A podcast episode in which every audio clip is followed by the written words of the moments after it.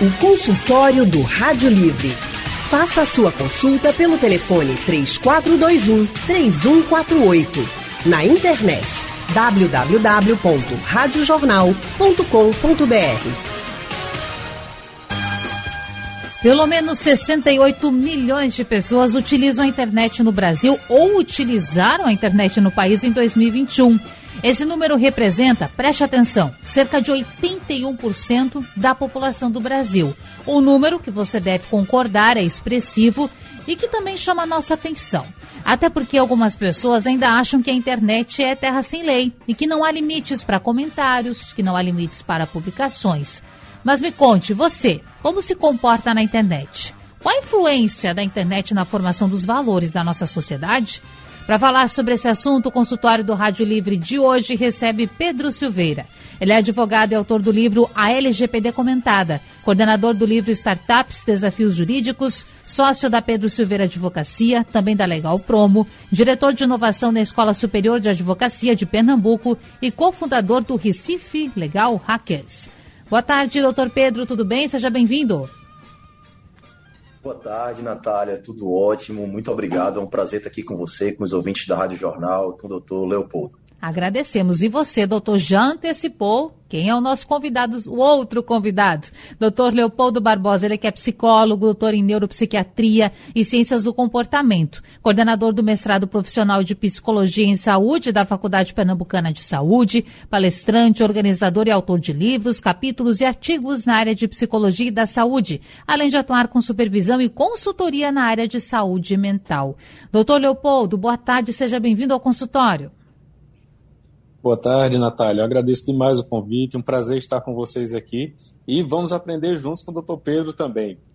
Prazer é nosso. Bom, eu acho que é inevitável, doutores, a gente começar esse consultório falando sobre o momento que nós estamos vivendo, que é um momento de eleições. Essa que é uma eleição bastante atípica, desde o começo, é claro que falando do cenário nacional polarizada entre dois candidatos que estão agora no segundo turno e muito tem, tem se visto na internet cada lado, né, os militantes defendendo aí o seu candidato, alguns por vezes divulgando algumas notícias que não são verdadeiras. Então, deixa eu dar esse pontapé agora nas, na nossa conversa, chamando o doutor Pedro para o papo.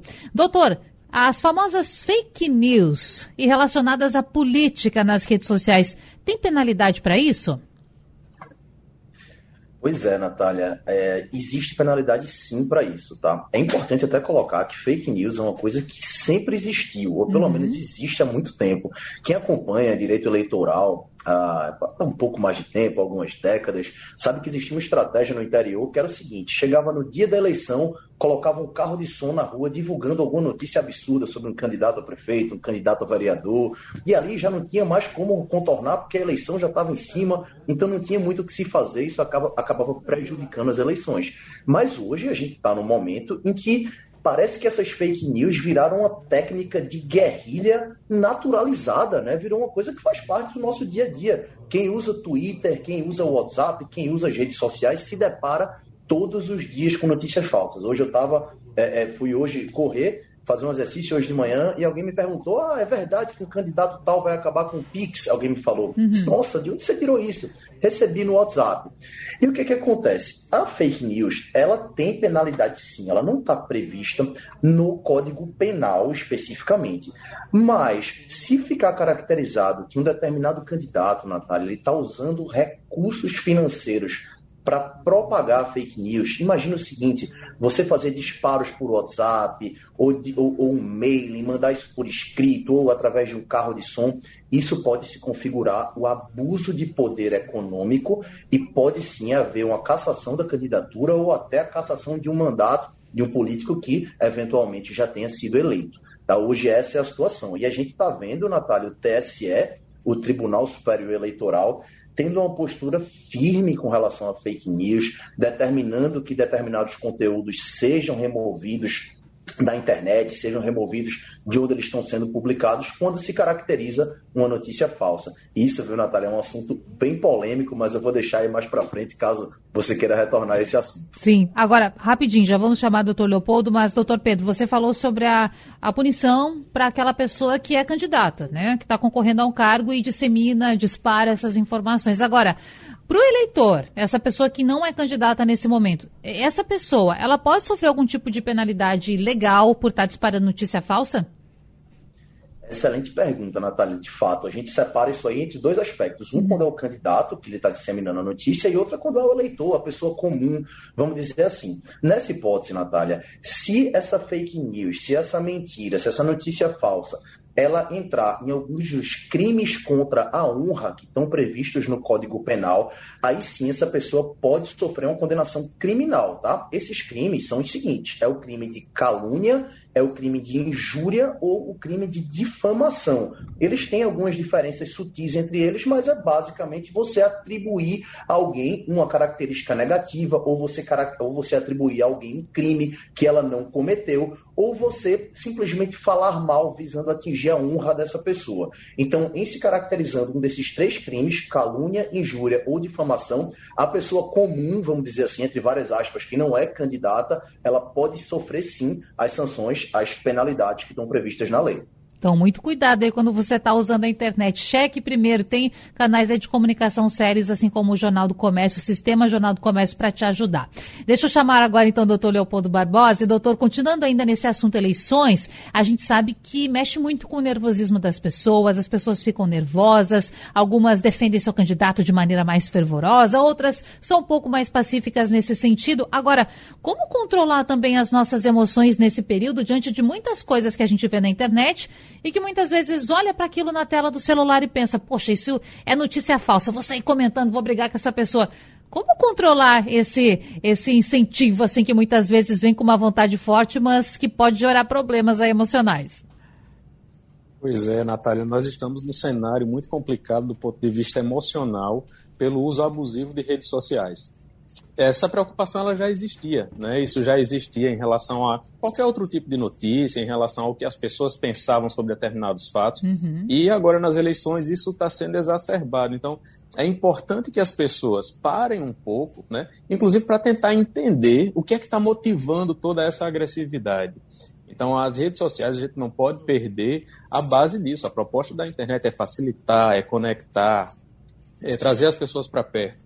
E o ponto-chave disso é que algumas pessoas parece que não entendem que a internet é virtual, mas ela é real. Muitas pessoas têm se sentido muito agredidas do ponto de vista emocional.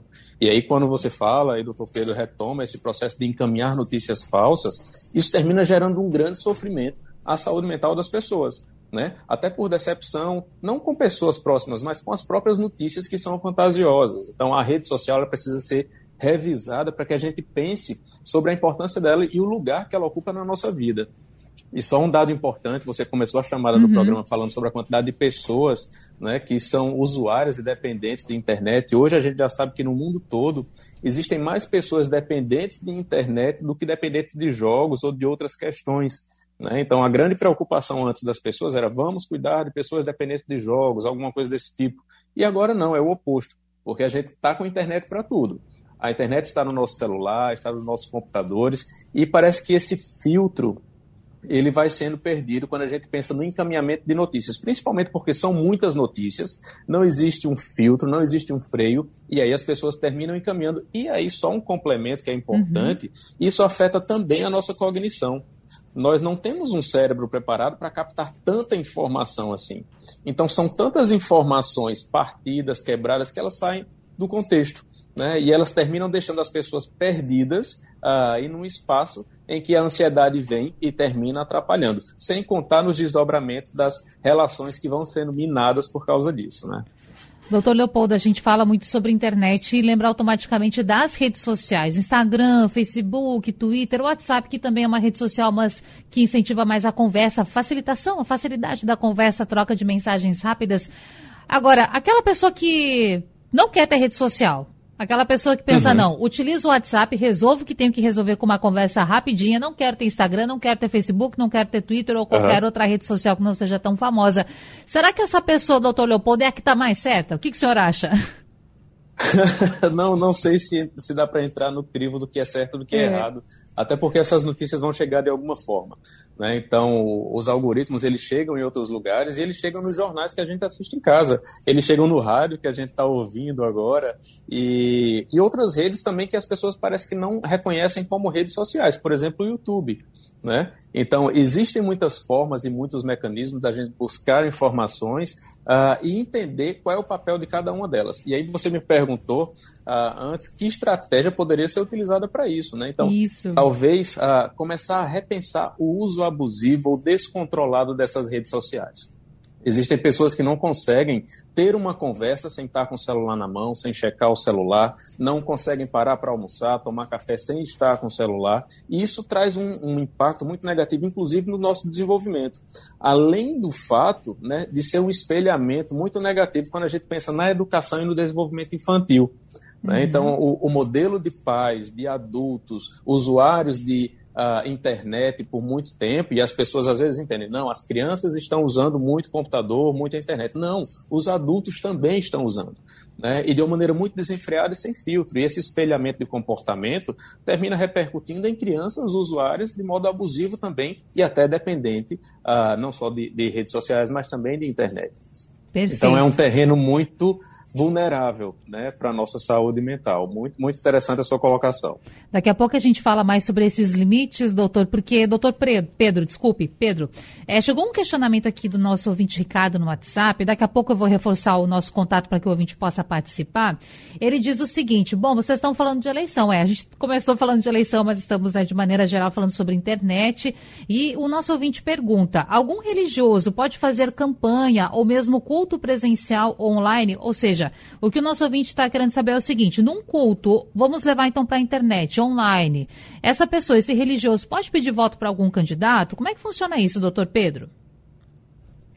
Isso, Natália, excelente pergunta aí do, do ouvinte, do Ricardo. Isso não é crime, tá? Isso não é vedado pela legislação.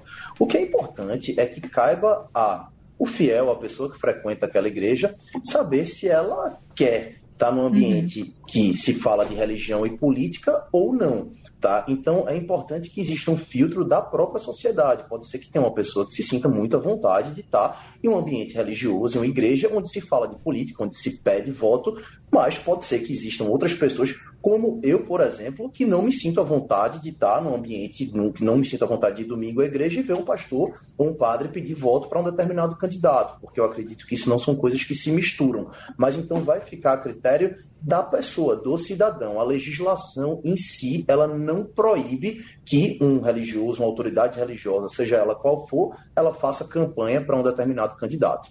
Muito bem, doutores, nós vamos para o intervalo rapidinho. Eu disse que eu iria reforçar os contatos, então vamos lá. Para você participar, mandar o teu recado, a tua pergunta, a tua sugestão, Conta pra gente como é essa sua relação com a internet, se você utiliza, não utiliza, quais os cuidados que adota. É muito fácil, basta entrar no site da Rádio Jornal, painel interativo, ou no nosso WhatsApp, 99147 8520. Estamos de volta com o consultório do Rádio Livre desta sexta-feira, hoje falando sobre algo que é presente na vida de maioria da população brasileira, a internet. Você tem celular? Está sempre com ele na mão, de olho nas redes sociais, naquilo que chega? Ou utiliza mais pelo computador? Pois então, tem muita gente, como eu disse, a maioria da população utilizando a internet. E doutores que participam hoje com a gente. Na abertura do consultório, também mais cedo, lá duas da tarde na abertura do programa, a gente fez a, a seguinte provocação aqui, conversando internamente até com os colegas. É, como a, o que você está, o que a internet está fazendo de você? Como a internet está te moldando? A internet está mudando os teus hábitos, o teu comportamento? E com esse questionamento eu chamo de novo para a conversa doutor Pedro Silveira, ele que é advogado. Doutor, sob a visão do direito, o senhor acha que a internet está mudando o comportamento das pessoas? Eu acredito que sim, viu, Natália? Você mencionou aí na abertura do programa o seguinte: você falou, você colocou a seguinte provocação: a internet é terra sem lei, hum. não é? E depois o doutor Leopoldo ele complementou. Ele falou: a internet é virtual, mas é real. Eu concordo demais com isso. Antigamente, a gente tinha essa, essa falsa impressão de que a internet era uma terra de ninguém, né? A gente fazia o que a gente queria lá, tanto do ponto de vista de ofensas, a gente ofendia as pessoas, até hoje ainda se faz, né? mas acho que se fazia de forma ainda com a sensação maior de impunidade, tanto de ofensa às pessoas como do uso dos nossos dados pessoais, se vendia, se fazia o que queria. E hoje em dia parece que essa sensação de que ela é virtual, mas é real, como o doutor Leopoldo falou, é uma coisa que está mais presente na vida das pessoas. Por quê? Porque as legislações, Maria, é, Natália, as leis elas estão vindo para cá, elas estão surgindo, elas estão sendo promulgadas, elas estão passadas para defender as pessoas, para proteger as pessoas dentro desse ambiente virtual. Então hoje a gente tem, por exemplo, para dar alguns exemplos de algumas leis que foram, que foram sancionadas, né, que foram passadas uhum. de um tempo para cá. A gente tem a lei Carolina Dickman, que veio para coibir aquele acesso indevido a telefones, a computadores, que todo mundo sabe, a atriz Carolina Dickman passou alguns anos por uma situação onde um hacker invadiu o computador dela, conseguiu acesso a fotos íntimas dela e cobrou um valor, acredito que era 10 mil reais na época, para não divulgar essas fotos. Ela não quis pagar e ele divulgou para todo mundo. Então o Congresso Nacional passou essa lei. A gente tem a lei Carolina Dickman, a gente tem a lei do stalking, hoje em dia, viu, Natália, que é uma lei muito curiosa, que é para quem persegue outras pessoas, seja no ambiente virtual, seja no ambiente real. A gente tem a LGPD, a Lei Geral de Proteção de Dados, que já no aspecto civil também está aí para proteger os nossos dados pessoais. A gente tem o um Marco Civil da Internet. Então, hoje a gente tem, para usar uma linguagem que a gente fala no mundo jurídico, um arcabouço jurídico, o que basicamente quer dizer um monte de lei para proteger as pessoas também nesse ambiente virtual. Então, sem dúvida, existe essa mudança e existe uma tendência da lei, existe uma tendência dos nossos legisladores de se adequar, de se modernizar para proteger a população. É, e deixando bem claro, né? Não é terra sem lei. A gente tem que ter responsabilidade e pode ser responsabilizado, né, doutor, pelo que coloca na internet. Agora, é doutor Leopoldo Barbosa, que está falando com a gente hoje, psicólogo. Perguntei para o doutor Pedro sobre o que a internet está fazendo da gente, no que ela está nos tornando, que sociedade é essa que vem pós essa intensificação da nossa relação com a internet. Então, faço a mesma pergunta para o senhor. No campo emocional, psicológico, a internet também está modificando as pessoas? Eu até na abertura do programa, e nós não estávamos ainda batendo papo aqui, doutor Leopoldo, eu dizia pro, comentava com um colega aqui no ar que eu tenho me sentido mais ansiosa desde que a internet uhum. é mais real na minha vida. Como o senhor avalia isso? Veja, não é nem só uma avaliação minha, é uma hum. avaliação do que a gente tem de mais recente de publicação. Uh, nós temos dados que são muito uh, perigosos em relação ao uso abusivo de redes sociais. Já existem estudos que fizeram acompanhamentos de pessoas uh, utilizando a internet por muito tempo. Existe a correlação direta entre estresse, depressão e a própria ansiedade. Então, quando você fala sobre essa perspectiva, Natália, ela é uma perspectiva muito real que tem afetado as pessoas. Uh, além disso, a gente precisa pensar, né, e aí retoma um pouco a fala do Dr. Pedro, uh, a internet ela é um lugar real e lá nós observamos a manifestação do comportamento das pessoas. Né? Então, nós também observamos uma série de comportamentos uh, de ansiedade que estão sendo manifestados lá, de impulsividade que estão sendo manifestados lá. Então, esse, a, a, possibilidade que nós temos de transformar a internet num lugar mais agradável é muito da responsabilidade de cada um. A gente fala da autorresponsabilidade. Né? Então, se você convive com alguém e você iria filtrar as palavras, você iria conversar com ela de uma forma que não a agredisse, por que, que você tem um comportamento oposto nas redes sociais? Né? Então, esse padrão que a gente observa nas redes sociais também tem sido um padrão uh, observado na nossa própria sociedade. Quando a gente pensa em índices de violência no trânsito, uhum. índices de assalto. Então, tudo isso contribui para que a gente vá para a rede, vá para esse espaço virtual uh, de uma maneira muito mais agressiva ou impositiva. Só que a grande questão é essa: o limite que não existia antes, agora ele está existindo. Então, o limite que os pais davam para os filhos, né, as leis estão dando para as redes sociais. Né? E a gente precisa pensar sobre o amadurecimento de cada um para utilizar isso. Então, tem vários fatores que são negativos do uso abusivo de, de internet e redes sociais. E aí, só uma pausa para eu voltar para esses lados negativos. É, a gente não está olhando para a internet como um espaço só ruim. Uhum. Tecnologia, telemedicina, atendimentos psicológicos, intervenções cirúrgicas guiadas via robô. Então, tem uma série de benefícios. A própria educação, que vem crescendo vertiginosamente, como benefício e acesso para as pessoas, a própria divulgação de informações, Mas o lado, o custo disso é que muitas vezes nós temos percebido e temos identificado pessoas mais sedentárias, e isso contribui para o agravo de condições uh, crônicas de adoecimento, pessoas com mais dificuldades de relacionamentos sociais, pessoas que precisam fazer tratamento e acompanhamento para desenvolver habilidades sociais. Né, justamente por, esse processo de não se expor, não conversar, a, o tipo de estímulo, inclusive neurobiológico, que nós temos da tela, é um tipo de estímulo totalmente diferente do que nós temos na relação é, corpo a corpo. Né? Então, são, é um outro sistema perceptivo que funciona dessa forma. Então, nós temos uma série de gatilhos dopaminérgicos de, que causam, inclusive, essa dependência de estar todo o tempo checando internet, notícia. É como se a cada notícia nova que eu tivesse, o meu cérebro ganhasse uma recompensa. Sabe aquele movimento né, de dependência de jogo, uhum. de compulsão alimentar? Eu acabei de almoçar, mas eu estou na praça de alimentação, eu recebo tanto estímulo de comida que parece que eu estou com fome de novo, e não estou. Né? Então, muitas vezes as pessoas destravam o celular e nem sabem o que, é que estão fazendo. Acabaram de ver WhatsApp e não sabem o que responderam, justamente porque elas estão muito dependentes desses gatilhos, desses estímulos dopaminérgicos e que são estímulos que destoam né, e que transformam a realidade numa realidade quase inexistente. Então a gente precisa olhar com muita cautela sobre esse comportamento né, abusivo. Inclusive, tem uns estudos que falam sobre comportamento, índices maiores de comportamentos disruptivos em crianças e adolescentes, hum. que são aqueles comportamentos de oposição, comportamentos de agressividade, comportamentos de questionamento sem fundamento todo o tempo. Né? Então a gente precisa olhar para esse espaço como um espaço que precisa ser revisitado e é, é, é de fato um processo de psicoeducação sobre como usar melhor essa ferramenta que é tão importante e que a gente não consegue viver sem ela. É. Né? Então, é como nós nos responsabilizamos por esse uso. Então, acho que esse é um ponto muito real, pensando inclusive em proteção à saúde mental para diminuir desacelerar dessa ansiedade, da preocupação que está assolando para todos nós mesmos. Verdade, perfeito. Agora, Ouvindo você falar, doutor Leopoldo, eu fico aqui pensando: a gente pode afirmar o que a ciência nos fala sobre a comparação da internet, do uso de internet com um vício? Para algumas pessoas funciona como um gatilho para um vício, como por exemplo o vício em drogas? Veja, não é que ela vá funcionar como um gatilho para vício em drogas, mas todo uso uh, abusivo ele abre uma janela para que isso seja consolidado. Hum. Né? Se alguém começa a beber, começa a beber sem filtro, beber todos os dias, ele tem um risco maior de se tornar dependente, inclusive pelo mecanismo neurobiológico. Se alguém começa a jogar compulsivamente, seja baralho, dominó, aposta, etc., na medida em que ele se expõe a esse tipo de estímulo, a probabilidade maior dele se, se tornar dependente. Com a internet é a mesma coisa. A gente tem que entender o, a dependência propriamente que a gente fala é quando esse comportamento, esse hábito interfere no seu funcionamento habitual.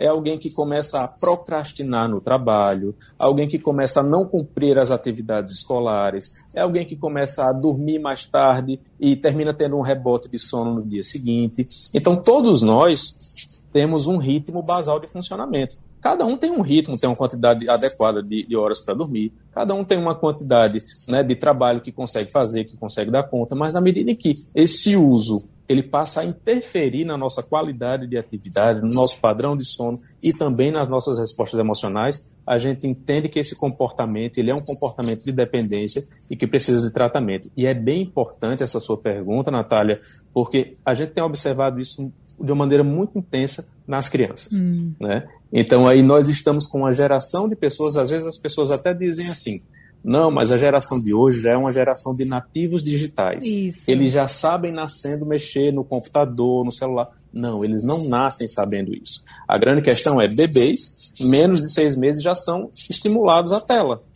Então, quando a gente pensa numa organização, numa, uh, numa recomendação, né, é importante que crianças a partir dos dois anos tenham estímulos de tela.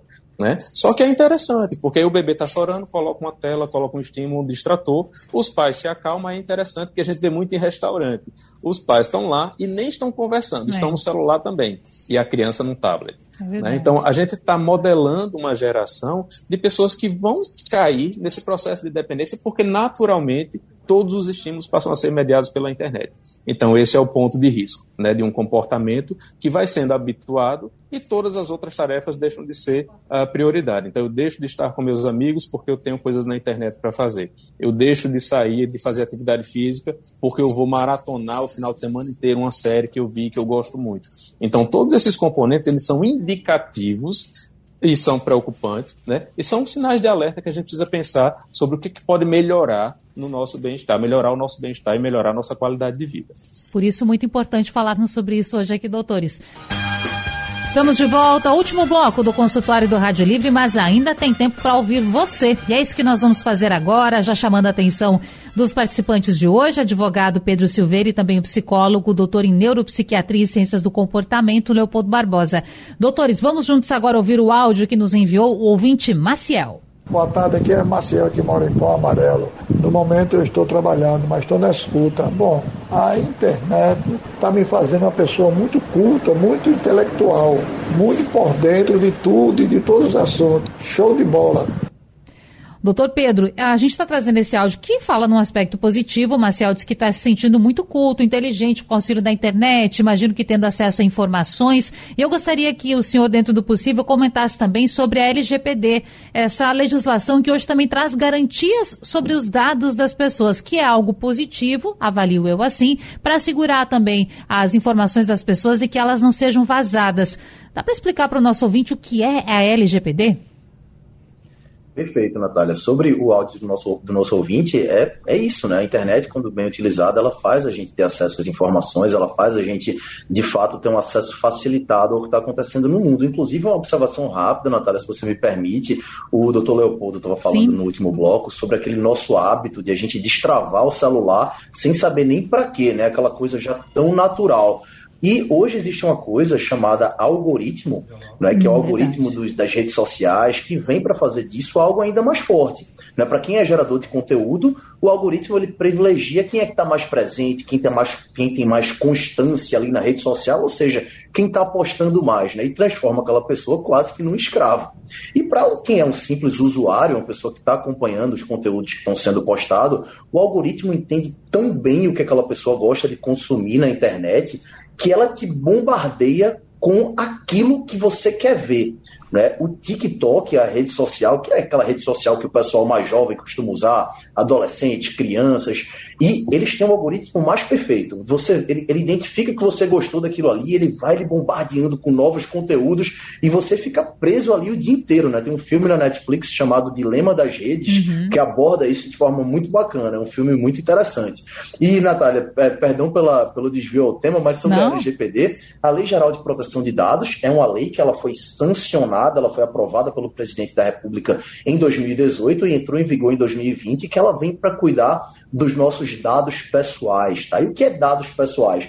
O nosso nome, nosso RG, nosso CPF, nosso telefone, nosso e-mail, um rastro que a gente deixa na internet, qualquer coisa, qualquer informação que possa te identificar ou tornar você uma pessoa identificável. Então, ela vem para o que a gente estava conversando no começo, colocar regra na casa sobre, olha, os dados pertencem às pessoas. O meu número de telefone pertence a mim. Hoje eu estava hoje eu aqui esperando a, a, essa entrevista começar e eu recebi, Natália, acho que umas 10 ligações de telemarketing de um número de DDD 71. E o meu telefone celular é um dado pessoal meu. Uhum. Então, em tese, essa empresa está desrespeitando a LGPD. Então, a Lei Geral de Proteção de Dados vem para isso, para colocar regra na casa e para dizer: olha, os dados pessoais, as informações pertencem às pessoas pertencem aos seus donos, ou, para usar a expressão que a lei diz, pertencem aos seus titulares, e não pertence às empresas ou a qualquer terceiro. Tá? Então, a partir de agora, existe ordem, existe regra para o uso dos dados pessoais das pessoas. Ótimo, temos mais um áudio agora do Márcio. Vamos ouvir o Márcio. Olá, boa tarde a todos. Eu sou Márcio de Limoeiro. É, eu vou ser bem sincero para vocês. É, eu tenho 46 anos, tenho redes sociais, igual a praticamente toda pessoa normal hoje, mas vou falar para vocês, a internet não me transforma em nada não. Até porque eu não sinto falta de redes sociais, essas coisas. Eu mexo em redes sociais, entro em redes sociais. Às vezes tem dia que eu nem entro em redes sociais. Nem abro a internet, nem mexo com a internet. Tem dia que eu nem mexo com a internet. Portanto, a internet não manda em mim. Essa é que é a verdade. Porque hoje em dia, praticamente todas as pessoas do mundo são submissos, né, eu, eu, acredito assim, pelas redes sociais e pela internet. No meu caso é, é, diferente. Eu consigo passar uma semana ou mais sem abrir redes sociais, sem mexer na internet. Eu acho que as pessoas deveriam pensar mais nisso. Se conectar mais com Deus. Essa que é a verdade. Uma boa tarde novamente. Boa tarde para você, Márcio. Doutor Leopoldo, eu vou dizer para você, doutor, para todo mundo que está nos acompanhando, doutor Pedro também, que eu quase que invejei o nosso ouvinte Márcio, porque gostaria de ser assim também, Márcio. É difícil, viu? Ficar uma semana sem acessar uma rede social, mas talvez você esteja correto. Enfim, assim como o doutor Leopoldo falou antes, é difícil dizer quem está certo ou está errado. Agora, doutor Leopoldo, se a pessoa lida bem com isso, se não sente falta, ou mesmo para o trabalho, não tem essa necessidade de ficar sempre de olho ali na rede social, na internet, tudo certo também, não é mesmo? Exatamente. O que ele, a fala dele foi de um uso funcional para a uhum. realidade dele. Algumas pessoas não podem ficar sem a rede social, aí é uma outra, uma outra questão. Mas existem alguns mecanismos que podem ajudar. Né? Então, por exemplo, uh, por que, que o WhatsApp tem que ficar com notificação todo o tempo? Né? Por que, que o telefone tem que ficar tocando todo o tempo? Então, eu costumo brincar Natália, que tem um botãozinho mágico no celular que se chama desligar é. ou colocar em modo avião. Isso ajuda bastante. Né? Então, alguns, alguns mecanismos de não ir com o celular para a cama, não fazer as refeições usando o celular, ter uma hora para responder e-mail, porque algumas funções, algumas atividades, elas pedem esse contato imediato. Né? Então, por exemplo, eu precisei fazer uma viagem, estou à distância conversando com vocês. Sim. Então, precisei trabalhar remotamente durante todo o tempo, então naturalmente você fica uh, mais exposto a esse tipo de contato de estímulo. Né? Mas a fala do, do ouvinte é muito interessante, porque ele conseguiu utilizar funcionalmente na rotina dele, e é o que cada um precisa pensar. Então, qual é a rotina adequada para a Natália? Que, que gatilhos Natália pode utilizar para deixá-lo uso uh, menos tenso, menos ansiógeno? Né? Que mecanismos Leopoldo pode utilizar? E cada um tem que parar um tempinho e pensar sobre isso. Como eu posso usar melhor o meu celular? Como eu posso usar melhor a minha rede social? Né? Porque, de fato, o algoritmo, aí só reforçando a fala do Dr. Pedro, ele termina lendo o que a gente faz na rede. Então, se você vê muito determinado tipo de vídeo, ele vai te mostrar mais isso. Se você para muito tempo num determinado post, ele analisa o tempo que você ficou naquela tela. Então, tudo isso termina contribuindo para jogar mais conteúdo que você queira ver e que você fique mais tempo na tela. Né? E a, a fala do, do outro ouvinte foi também muito interessante, uhum. porque ele falava de um uso né, que pode beneficiar. Né? Então, ah, precisa buscar da maneira adequada. Existem muitas formas de nós nos capacitarmos, inclusive gratuitamente, concursos em instituições reconhecidas nacionalmente e internacionalmente, de adquirir novas ferramentas para o nosso trabalho, de desenvolver novas habilidades. E tudo isso pode construir né, uma nova realidade para todos nós. Né? Então vamos tentar utilizar funcionalmente como nosso ouvinte. É, ele tá, tá, tá no caminho. Agora, doutores, a gente está quase no finalzinho do consultório e está sendo muito bom poder conversar com vocês e trocarmos essas ideias que com certeza constroem o pensamento também para quem está nos acompanhando. E tem um ouvinte que mandou um WhatsApp aqui para a gente, pediu para que a gente não a identifique, porém ela traz um relato que é, é interessante, porque ela diz: há alguns anos eu recebi o resultado de uma biópsia e resolvi olhar na internet o que estava escrito e viu que era como se fosse um, um câncer já em estado avançado. Porém, não era. Então, por conta disso, ficou com medo, obviamente, decidiu não fazer um tratamento. Depois de muitos anos, foi ao médico e aí descobriu que já estava em metástase. Não tem mais cura, vai ter que tomar medicamento para sempre. E ela diz assim: peço que não sigam o meu exemplo. Creio que se eu tivesse me cuidado logo cedo, poderia ter cura. E claro, com essa mensagem eu quero dizer o seguinte: que a internet, assim como nós falamos, doutores, ao longo do programa, pode trazer coisas muito boas, como traz, mas também outras questões que por exemplo, não inviabiliza você de procurar um médico, assim como o exemplo que a nossa ouvinte trouxe. E por isso, mais um minutinho para cada um, começando pelo doutor Pedro, para que você possa, doutor, deixar para a gente uma dica para como viver bem, com tranquilidade e, claro, dentro da lei também na internet.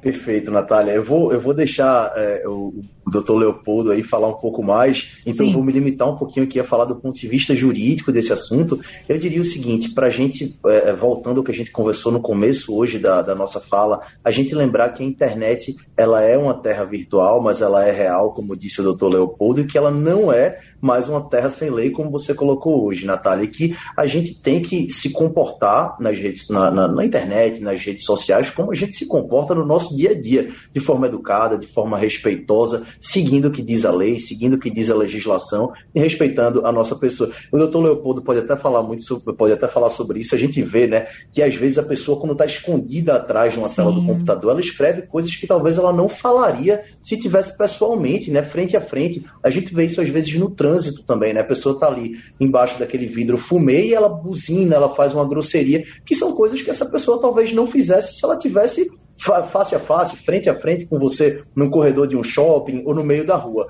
Então é a gente se comportar como se a gente estivesse realmente cara a cara, a gente entendendo que a internet é virtual, mas é real, como você muito bem colocou, doutor Leopoldo.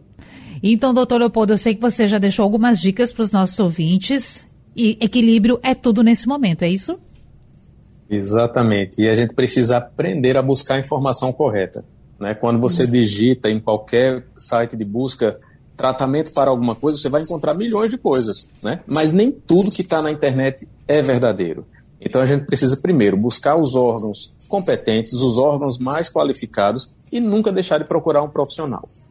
Então, dietas pela internet, tratamentos psicológicos, uh, dicas pela internet, alguma coisa que um determinado influenciador diz, não necessariamente se aplica. Né? Até porque existe um outro ponto aí, só bem rapidinho para a gente finalizar, Sim. que por exemplo, muitas pessoas sofrem, têm compulsão alimentar, porque uhum. se espelham em pessoas que não são reais, que têm fotos cheias de filtro, uh, que falam coisas que não fazem. É aquela história, a grama do vizinho sempre é mais verde. Parece que a vida das pessoas na internet é sempre perfeita, então eu vou seguir as dicas das pessoas. E não é assim que funciona. Procure um profissional de referência, principalmente nesses aspectos de saúde.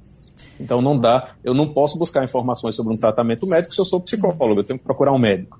Né? Então a gente tem que ir filtrando essas informações. Eu preciso de um advogado, eu vou consultar um advogado.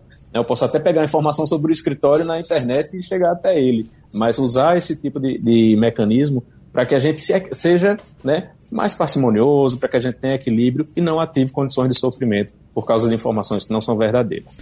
Doutor Leopoldo Barbosa, doutor Pedro Silveira, muito obrigado por esse consultório. Até a próxima, bom fim de semana. Obrigado, Natália, foi um prazer.